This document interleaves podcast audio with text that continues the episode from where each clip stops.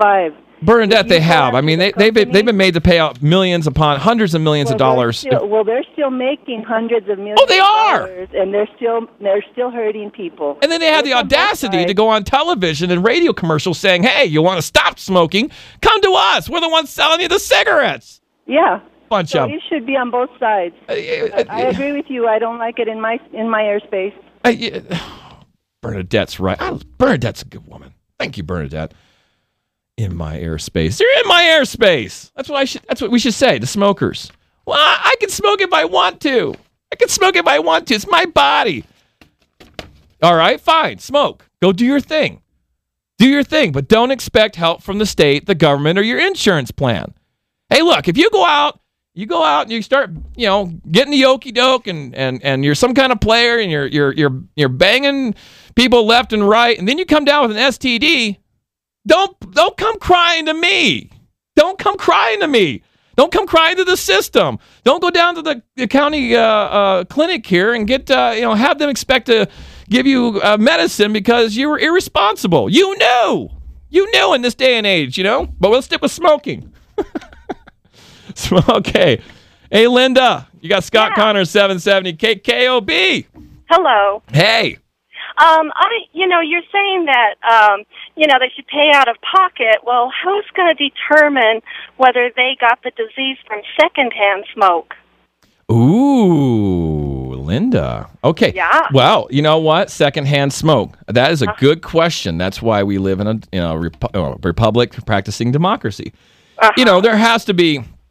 You know, you, uh, secondhand smoke uh, is is. Te- I got facts here. We'll go over it a little bit later in the show, but uh, you know, secondhand smoke. Uh, you're less likely to get anything from secondhand smoke, and that, that's a good idea. Let's say you are getting secondhand smoke. Let's say you had some insensitive parents Yeah. you know, some some some butt weebles that smoke around their kids.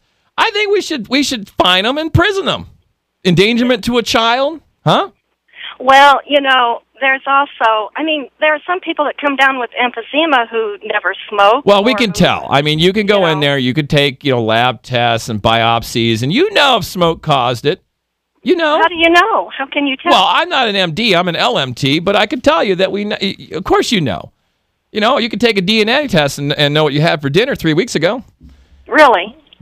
Don't you Well, watch CSI? If, if that's the case, then okay. But you know, if you, how are we going to be sure until if you know if the person got it from, you know, secondhand smoke or? Well, you've got to be around a just- lot of secondhand smoke to get, you know, emphysema or lung you know, disease. Like my mother-in-law, she has emphysema. She never smoked a cigarette a day. Well, who was life. smoking around your mother-in-law?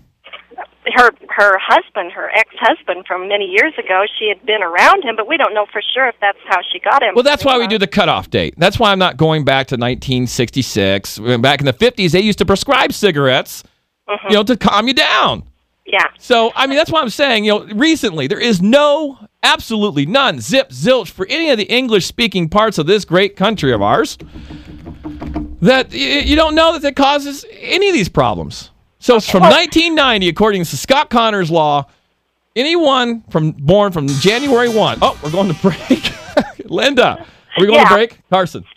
Okay. Okay, we're going to go to break, I guess. Carson's playing the music. He's giving me fingers. Linda, thank you. We'll be right This back on is Scott Connor.